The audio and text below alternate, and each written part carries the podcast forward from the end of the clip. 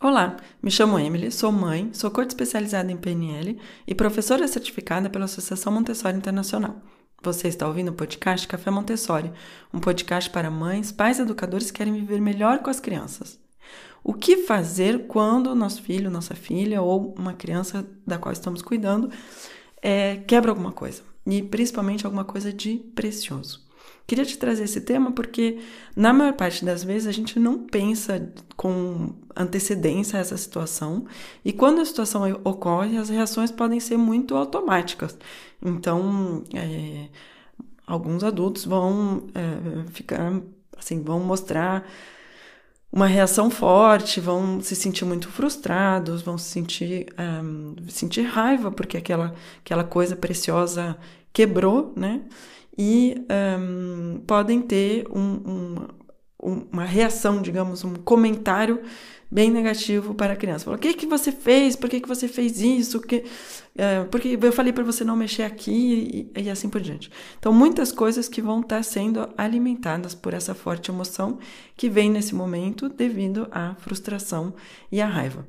E esse realmente é uma parte do cérebro que vai estar ativado, que é automático, e uh, se a gente não conseguir fazer um passo para trás e, e, tomar o controle dessa parte, a gente pode dizer coisas que a gente não gostaria de ter falado para a criança, né?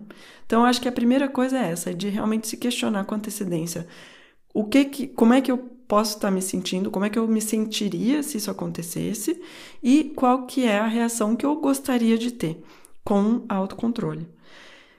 O segundo ponto é pensar na criança. Então, como é que a criança vai se sentir quando é, se ocorrer uma situação dessa? Então, vamos supor, é, a criança foi pegar alguma coisa numa gaveta, caiu algo de bastante valor, algo frágil, de muito valor no chão. Como é que a criança vai se sentir? Então, provavelmente, o primeiro ponto, ela vai, quem sabe, estar tá assustada. E ela pode estar assustada tanto pelo ocorrido, como também pela um, antecipação da reação do adulto. E a emoção que ela vai ter, principalmente se o adulto fizer esse reforçamento negativo, né? Voltar para ela uh, falando, é, brigando com ela pelo que ela fez, então vai ser é, medo, é, desencorajamento, Uh, e a criança não vai se sentir bem, ela vai se sentir como eu fiz uma coisa de errado, ou até pior, eu sou algo errado, né? Então, como fazer nessa situação? Primeiro ponto, então, é nós anteciparmos qual é a reação que queremos ter se uma situação dessa vier a ocorrer. E uma, um, uma questão que eu trouxe com Montessori que foi muito útil tanto para mim quanto para os outros adultos que estão aqui no, no nosso ambiente é o que, que é mais importante, o objeto ou a autoconfiança da criança. E eu acho que quando a gente consegue enxergar essas cenas do cotidiano com esse filtro, sabendo que, por um lado, tem, tem um objeto e, por outro lado, tem a autoconfiança da criança, fica de alguma maneira evidente de que a autoconfiança da criança é muito superior ao objeto qualquer ele que qualquer que seja ele. Principalmente porque se o objeto caiu no chão, é, porque a criança tinha acesso ao objeto, o problema está no ambiente. Então, na preparação do ambiente, que não fez de maneira que a criança pudesse se um, locomover livremente, livremente, né? E, e usar o seu ambiente de maneira livre, e ela acabou fazendo e aconteceu alguma coisa que é, na verdade, de responsabilidade daqueles que cuidaram e prepararam o seu ambiente. Inclusive, para terminar, nesses momentos é interessante também de se perguntar qual que é a reação que eu teria se fosse o meu chefe.